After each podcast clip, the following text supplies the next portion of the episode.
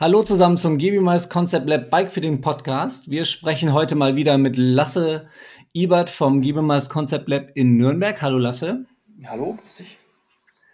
Und vor allem haben wir heute einen Special Guest, das ist Martin Schulz, 30 Jahre jung, Triathlet und vor allem auch ein erfolgreicher Triathlet auf der Sprintdistanz als deutscher Meister, als Europameister, als Weltmeister und als Goldmedaillensieger bei den Paralympics 2016 in Rio. Hallo Martin. Grüße. Martin, das Stichwort Paralympics gerade hat es schon angedeutet. Ähm, du bist ein Triathlet mit einem besonderen Handicap. Äh, ja, genau. Also mir fehlt von äh, Geburt an der linke Unterarm und äh, ja, hat mich trotzdem irgendwie nicht abgehalten, irgendwie dann so nach und nach in den Leistungssport reinzurutschen. Mhm. Leistungssport, dann sind wir schon beim richtigen Stichwort. Wie bist du zum Triathlon gekommen? Äh, ich bin sehr früh zum Schwimmen gekommen. Äh, meine Eltern haben mich mit fünf Jahren zum äh, Schwimmkurs geschickt, weil die Bedenken hatten, dass aufgrund meines Handicaps ich da irgendwann mal Probleme bekommen könnte. Und äh, ja, habe mich halt beim Schwimmkurs angemeldet und die Schwimmtrainerin mhm. oder Schwimmlehrerin, für die war das damals auch Neuland, aber die hat er jetzt gar nicht so irgendwie ein Problem gesehen, hat mich halt einfach mitmachen lassen und ja, am Ende war es so, dass ich in meiner Gruppe da als erster das Seepferdchen hatte. und äh, daraufhin hat sie mich halt auch gefragt, ob ich dem äh, Schwimmverein dort in Döbeln beitreten möchte, da wo ich aufgewachsen bin. Und so ist es dann entstanden. Also bin halt dann äh, ganz normal so zweimal wöchentlich in einem äh, kleinen Schwimmverein da zum Training gegangen. War auch der einzige mit einem Handicap und ja, was aber jetzt für mich jetzt nie so ein Thema war, mhm. weil ich dann äh, ja einfach das Schwimmtraining mitgemacht habe und wenn ich halt irgendwie aus irgendeinem Grund nicht so schnell war wie die anderen, da habe ich das jetzt nicht äh, darin gesucht, dass mir der linke Unterarm fehlt, sondern habe mich dann einfach angetrieben, äh, ja, mehr oder besser zu trainieren. Und so bin ich da so in den Schwimmsport reingerutscht. Aber da fehlen ja jetzt noch äh, das Fahrrad und das Laufen, um zum Triathlon zu kommen. Ja, genau. Also Triathlon äh, war dann schon immer irgendwie so eine, ja, so eine, eine große Interesse von mir. Also ich habe halt in Döbeln schon die großen Triathleten da immer beobachtet und bewundert und fand das richtig cool, dass die da immer am Wochenende unterwegs waren irgendwo. Mein Onkel hat Triathlons gemacht und ich habe dann schon immer mal, wenn wir da auf irgendwelchen Geburtstagsfeiern waren, die Triathlon-Zeitschriften da durchgestöbert. Und mhm. äh, der Grund, warum ich beim äh, Schwimmen erstmal geblieben bin, war, dass ich, dass mein großes Ziel halt die Paralympics waren und Triathlon noch gar nicht so lange im paralympischen Programm ist. Äh, jetzt ist 2016 in Rio das erste Mal im paralympischen Programm gewesen.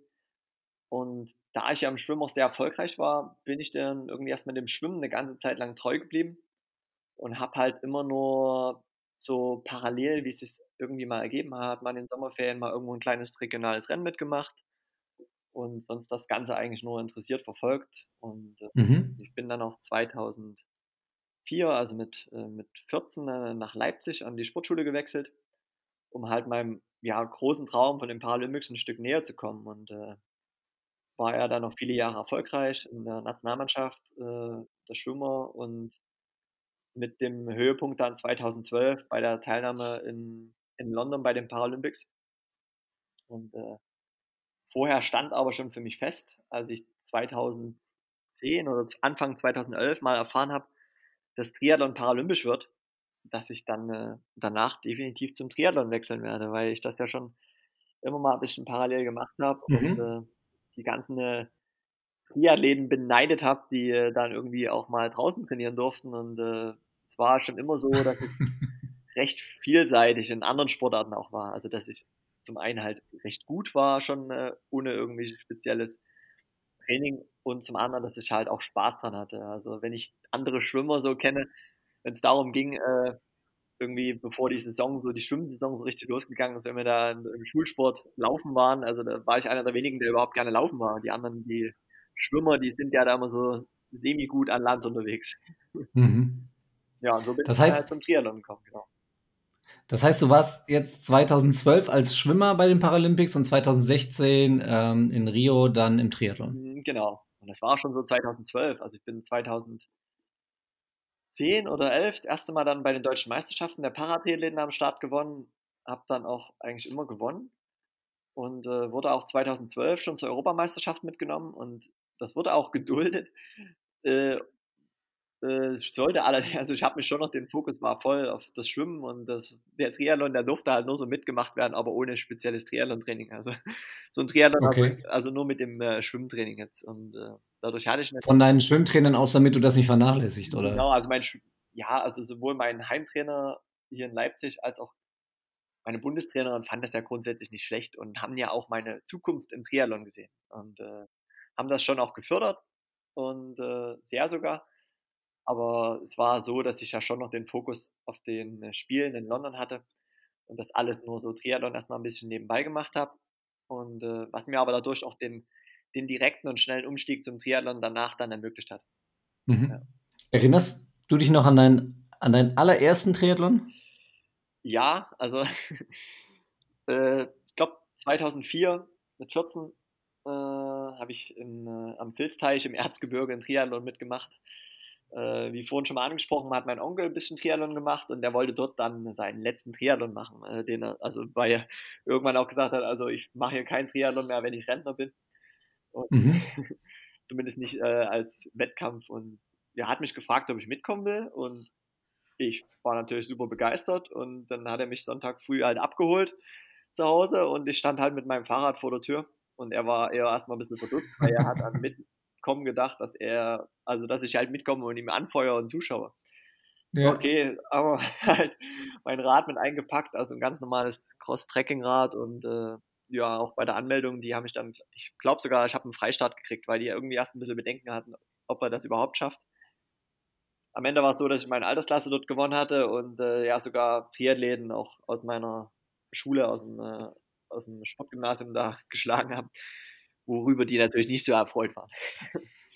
Das ja, ist ja auch echt und, äh, gemein. Also ein bisschen Erinnerung ist halt auch bei dem Rennen geblieben, dass halt äh, Fares sultan war dort. Und das war so eins seiner letzten Vorbereitungsrennen für den Ironman Hawaii 2000, ja, ich glaube 2005 war es, wo er dann Weltmeister geworden ist im Herbst. Also er war da schon als, äh, als WM-Dritter wurde er dort angekündigt und im Herbst ist er dann Weltmeister. Mhm. Genau. Das war so ein bisschen das, was in Erinnerung geblieben ist bei meinem ersten Triathlon, genau. Hat dir dann auch nochmal so ein bisschen Push gegeben? Ja, auf jeden Fall. Das war schon cool. Also, das war natürlich, wie gesagt, im Erzgebirge und dann hat man das alles so ein bisschen auf Hawaii aufgezogen. Also im hm. Zielbereich standen halt dann Mädels, die einem Blumenketten überreicht haben und sowas. Also, das war schon ganz lustig und äh, da hat mich halt dann das Triathlon-Fieber gepackt auf jeden Fall und äh, habe dann halt immer, wie es sich irgendwie so angeboten hat, mal im Sommer ein kleines Rennen mitgemacht. Hm. Jetzt interessiert uns im Gebümeist äh, Podcast naturgemäß vor allem das Thema Bikefitting. Wann hast du denn äh, dich zum ersten Mal mit diesem Thema auseinandergesetzt? Ja, sehr früh, weil ich aufgrund meines Handicaps ja irgendwie immer eine gewisse Sonderlösung brauche für, für den Lenker. Äh, mhm. benutze jetzt keine klassische Prothese, weil ich sonst auch keine benutze. Habe halt mit damals mit einem Orthopädie-Mechaniker, mit einem befreundeten äh, was für meinen Lenker gebaut. Eine, ja, schon eine Prothese, allerdings fest am Lenker montiert. Und es war halt mhm. halt schon immer eine kleine Herausforderung, dass ich da zum einen halt orthopädisch korrekt oder gut drauf sitze, äh, sofern das halt möglich ist. Und natürlich, dass ich auch meine Leistung da aufs Rad bringen kann, so wie es halt irgendwie möglich ist. Und das war schon immer eine kleine Herausforderung. Und ja, um zusätzlich irgendwie nicht noch orthopädische Probleme da zu verursachen, habe ich mich da schon recht früh auch versucht, immer, also zum einen halt mein Gefühl mit einzubringen, als auch dann mal später schon hier in Leipzig bei einem Bikefitter mich da beraten lassen, mir ein Fitting gemacht haben. Und äh, es ist natürlich immer so, dass aufgrund dieser, ich nenne es jetzt mal Prothese am Lenker, ich natürlich auch, was die Sitzposition angeht, immer sehr limitiert bin. Mhm. Halt das Orthopädische betrachten, aber es muss halt natürlich irgendwie auch funktionieren und auch noch stabil sein. Ja. Deswegen war das schon immer ein großes Thema ja, und in den letzten Jahren halt auch immer mehr, ja, Thema Aerodynamik, der hat sich ja grundsätzlich viel weiterentwickelt, was das Wissen angeht und äh, Position, dass ich halt irgendwo auch an den Stellschrauben noch immer mehr arbeiten kann und äh, ja, weil irgendwo ja, man kann ja auch irgendwo Sekunden rausholen, ohne sich jetzt jedes Mal dafür extremst äh, zum Beispiel im Training zu verausgaben zu müssen. Mhm. Genau. Ja. Ja, also dass du da auch noch viel Potenzial siehst für deine Performance. Also es ist halt schon so, dass ich überall versuche, irgendwo das Maximalste rauszuholen, auch von den anderen Disziplinen, was Technik angeht. Und ja, das ist für mich auf jeden mhm. Fall großer Baustein, sowohl direkt als auch indirekt, um halt irgendwie langfristig vielleicht Probleme zu vermeiden oder halt vorzubeugen, dass man halt nicht irgendwie durch sein Training sich vielleicht orthopädisch da irgendwie noch was kaputt macht.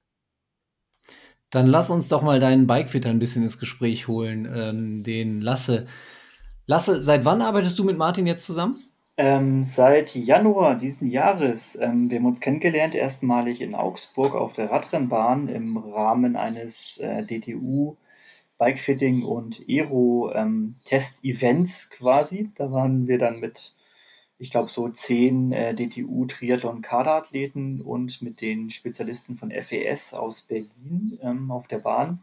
Und ich habe dann den Bikefitting-Part übernommen, also die Athleten dann nochmal aufs Rad gesetzt und geschaut, dass die Position gut funktioniert, bevor sie dann auf die Bahn gehen und dann da aerodynamisch vermessen werden. Und da war der Martin eben auch dabei ähm, mit seinem gewohnten Rennrad und mit einem ja, Leitzeitverrad, weil sein ich sag mal, Custom-Zeitverrat mit einer individuellen Prothese am Lenker leider noch nicht fertig war zu dem Termin. Und mhm. da haben wir uns gleich gut verstanden und sind dann auch so im Kontakt geblieben. Und im Laufe des Jahres ist er dann jetzt nochmal zu mir nach Nürnberg gekommen und da hat er dann auch sein neues, schönes Zeitverrat mitgebracht ähm, mit dem Custom-Lenker und der Custom-Prothese. Und da haben wir dann nochmal dran weitergearbeitet an der Position. Mhm.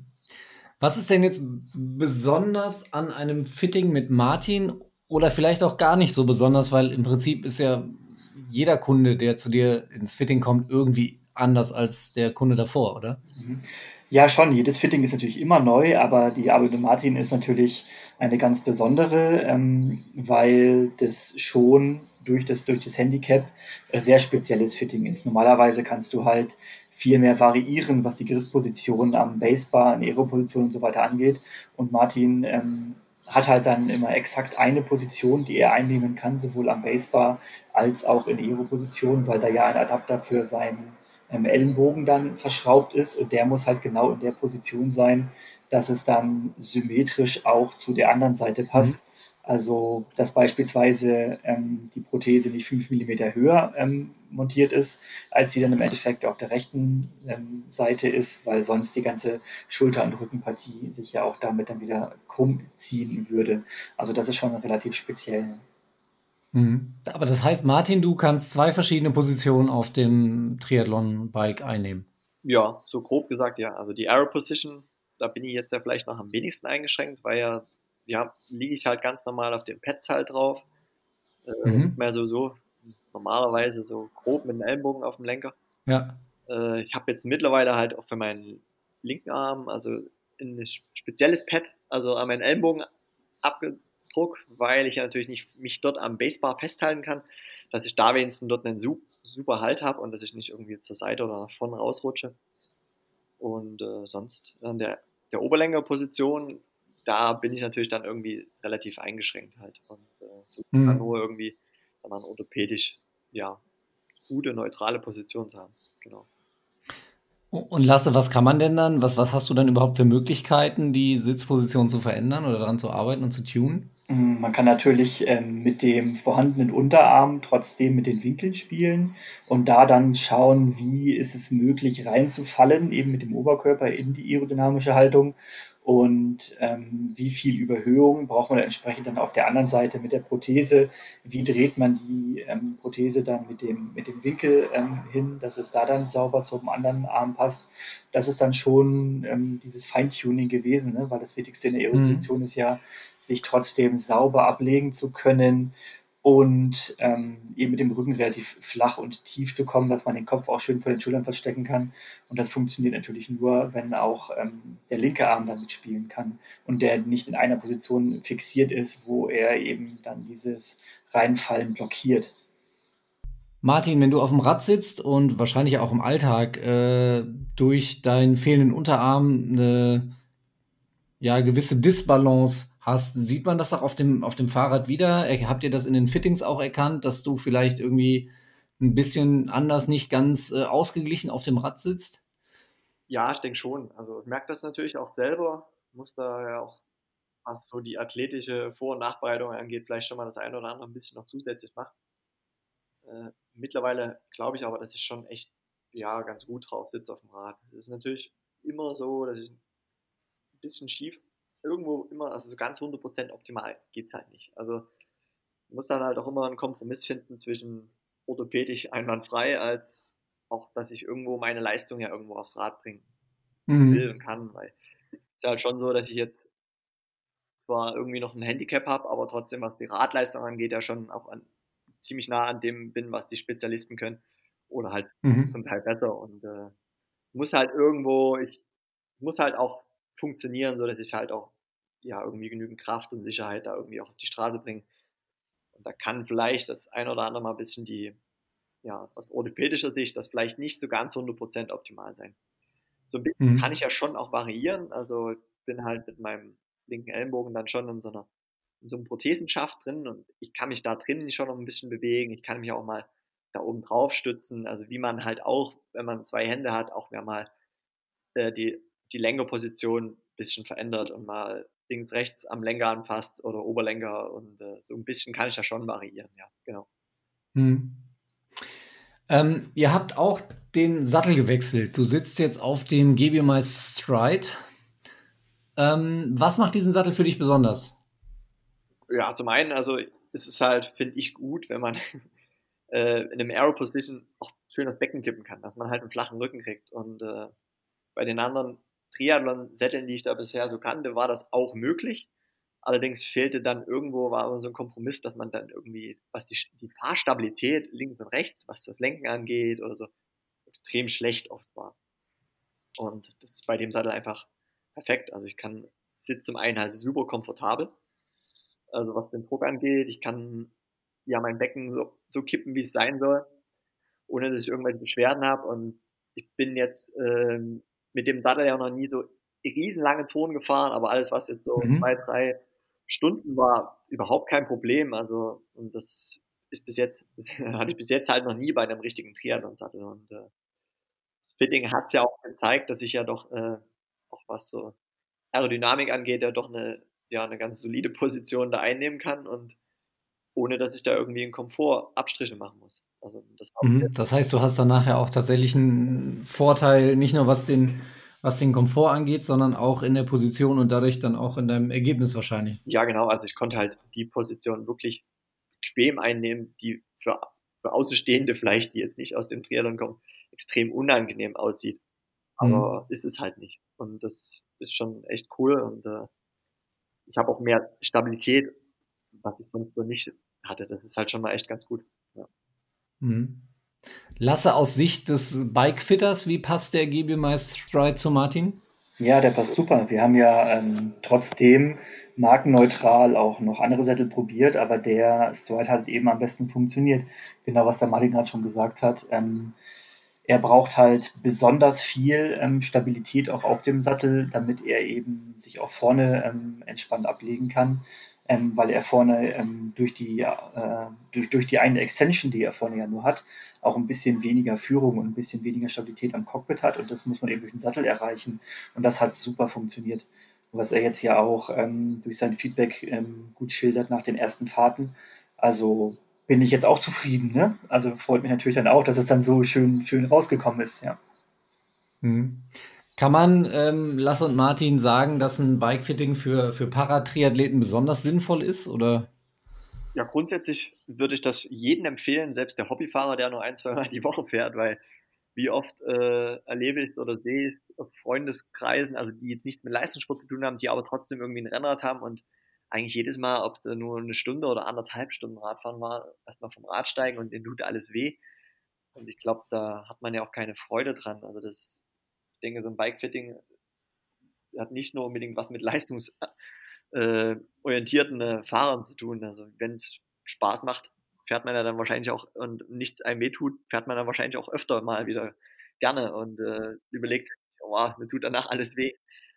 Und ich denke aus Sicht für Paratriathleten extrem wichtig. Also zum einen ist es natürlich aufgrund der schon individuellen Handicaps, dass man da versucht und schaut, dass man Lösungen findet und das nicht nur so aufs eigene Gefühl drauf ankommen lässt, dass man halt das auch, ja, videotechnisch mal irgendwie dokumentiert hat und dass man dann vielleicht individuelle Lösungen findet. Und wenn man dann halt so einen grundsätzlich da noch technisch versierten und bastelfreundlichen Typen wie den Lasse, der vielleicht auch die eine oder andere individuelle Lösung da parat hat oder was weiß ich, mit einem 3D-Drucker vielleicht was Cooles basteln kann noch, dann äh, ja, dann kann man vielleicht da schon individuell noch eine Lösung finden, die zum einen aus orthopädischer Sicht viel bringt, als auch Sicherheit, mhm. was ja auch ein großer Faktor ist. Es ist ja nicht nur jetzt die Gesundheit und äh, was orthopädisch angeht und der Speed, den man vielleicht gewinnen könnte, sondern ja auch irgendwie auch ja, Sicherheit, äh, was im äh, normalen im Straßenverkehr angeht, dass man da vielleicht mhm. was finden kann. Genau. Also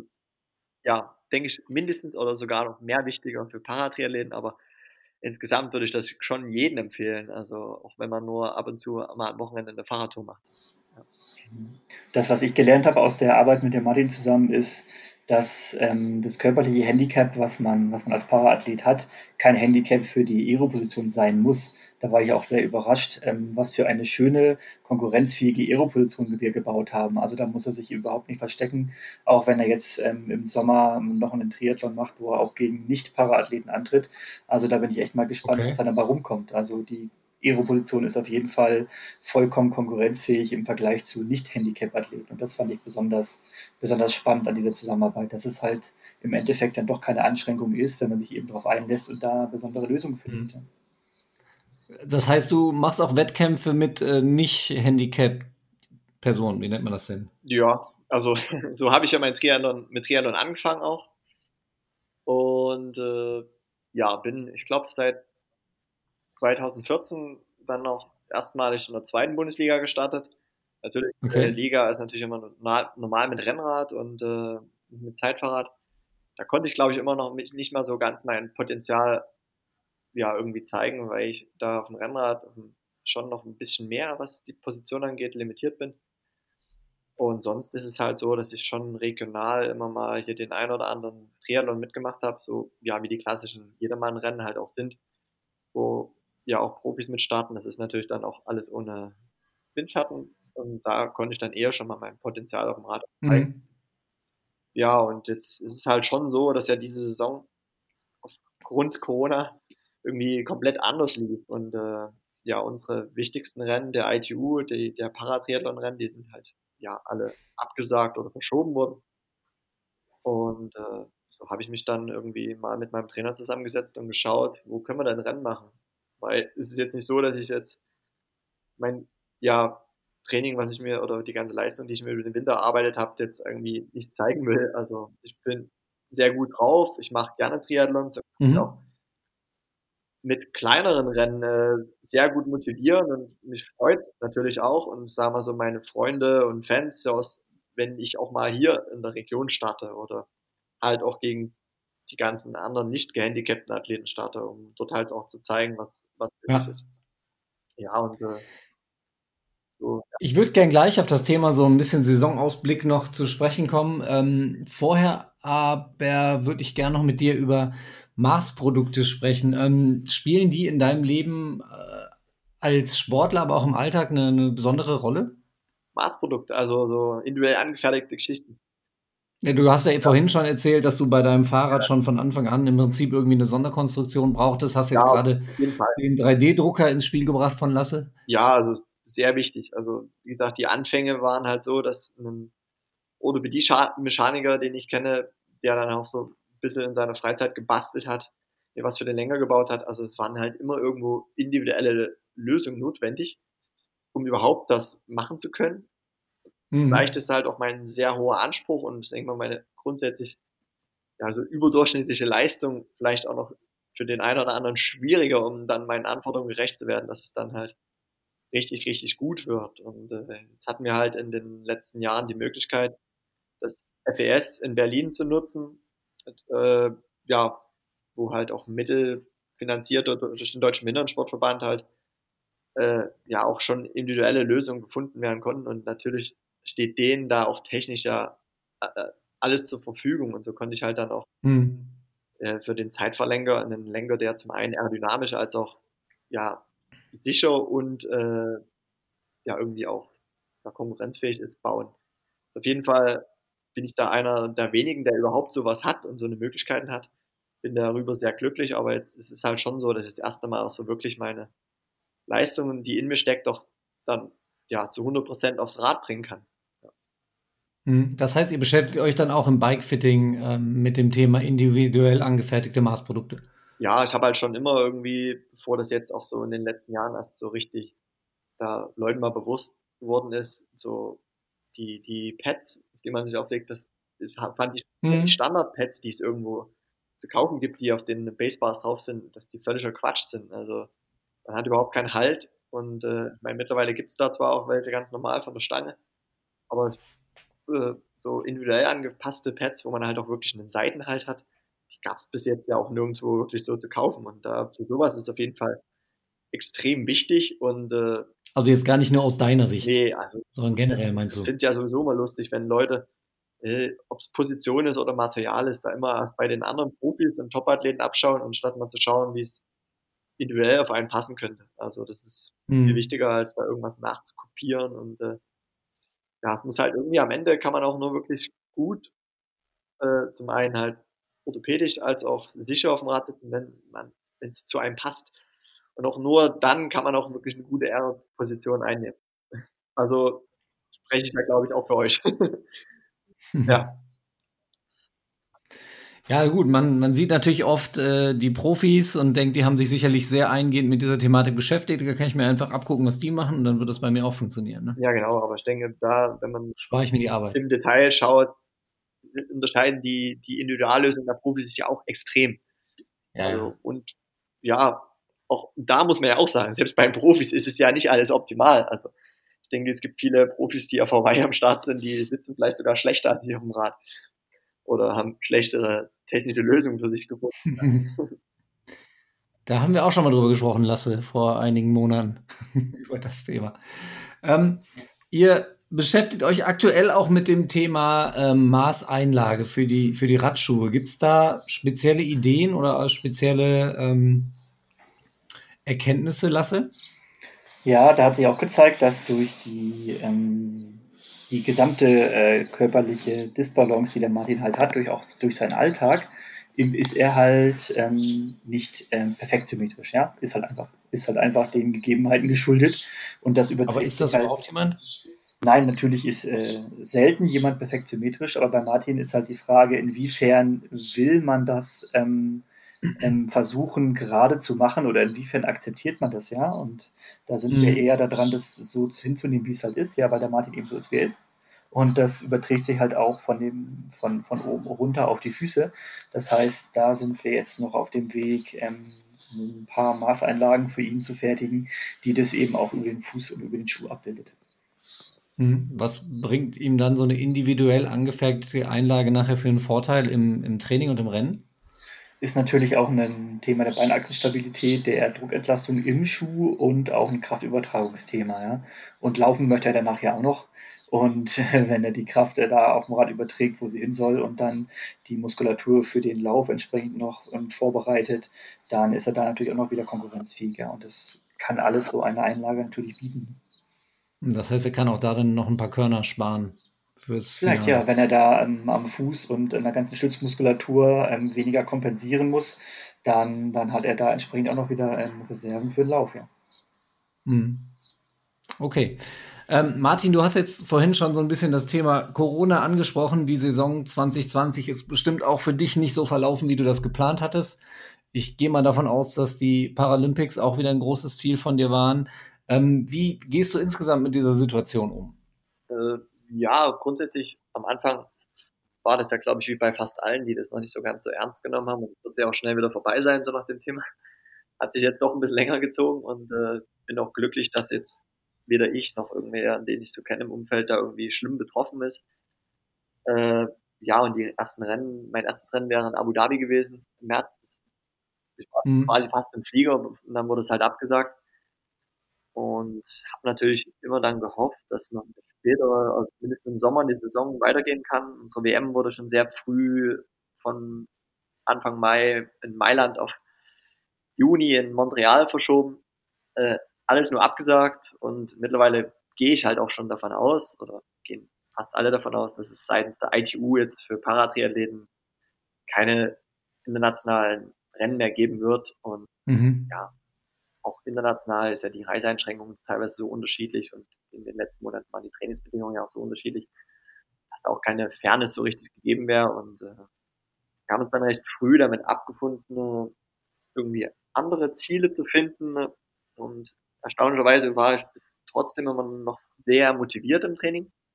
Ich muss auch sagen, dass ich hier in Leipzig äh, aufgrund des Olympiastützpunktes auch sehr gute Trainingsbedingungen hatte. Ich mhm. konnte eigentlich uneingeschränkt unter bestimmten Auflagen äh, schwimmen trainieren. Wir waren ja die lokalen Schwimmer hier, ganz kleinen Trainingsgruppen äh, durften halt weiter trainieren. Es war am Anfang ein bisschen schwierig, wenn man kein richtiges Ziel hat, aber wir hatten uns dann einfach so ein bisschen in den Kopf gesetzt, ja, wir arbeiten einfach an den Schwächen, nutzen die Zeit einfach mal, um eine lange Trainingsphase einzubauen und es hat sich da dann auch gezeigt in den Tests in den letzten Wochen und Monaten, dass ich halt doch schon mal irgendwo kleine Sprünge gemacht habe und ja, die Motivation habe ich mir irgendwie eher aus den langfristigen Zielen da irgendwie gezogen und äh, mhm. so, weil ich, es ist eigentlich schon immer so, dass ich auch langfristig denke und nicht nur so übers Knie brechen da sagen, ich will jetzt den nächsten Monat mal ein Triathlon machen, sondern okay. wie meine Ziele vor Augen habe und weiß natürlich, dass da auch eine gewisse Zeit notwendig ist, um das, ja, dass halt auch bestimmte Reize auch wirken überhaupt erstmal.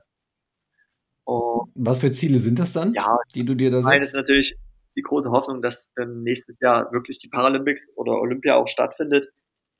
Mhm. Und da habe ich die Zeit jetzt einfach genutzt, um auch wirklich nochmal an Schwächen zu arbeiten. Auch mit dem Thema Bikefitting, Aerotest, das hat sich ja nur alles irgendwie, so hat man halt einfach nochmal mehr Zeit dafür. Und für dieses Jahr ist so, dass ich jetzt hier regionale Rennen mache. Also Leipziger Triathlon ist halt hier so im Osten schon eine ganz coole Nummer immer, wo ich sonst nie teilnehmen kann. Und da freue ich mich einfach, dass ich das dieses Jahr machen kann. Ende Juni, Ende Juli.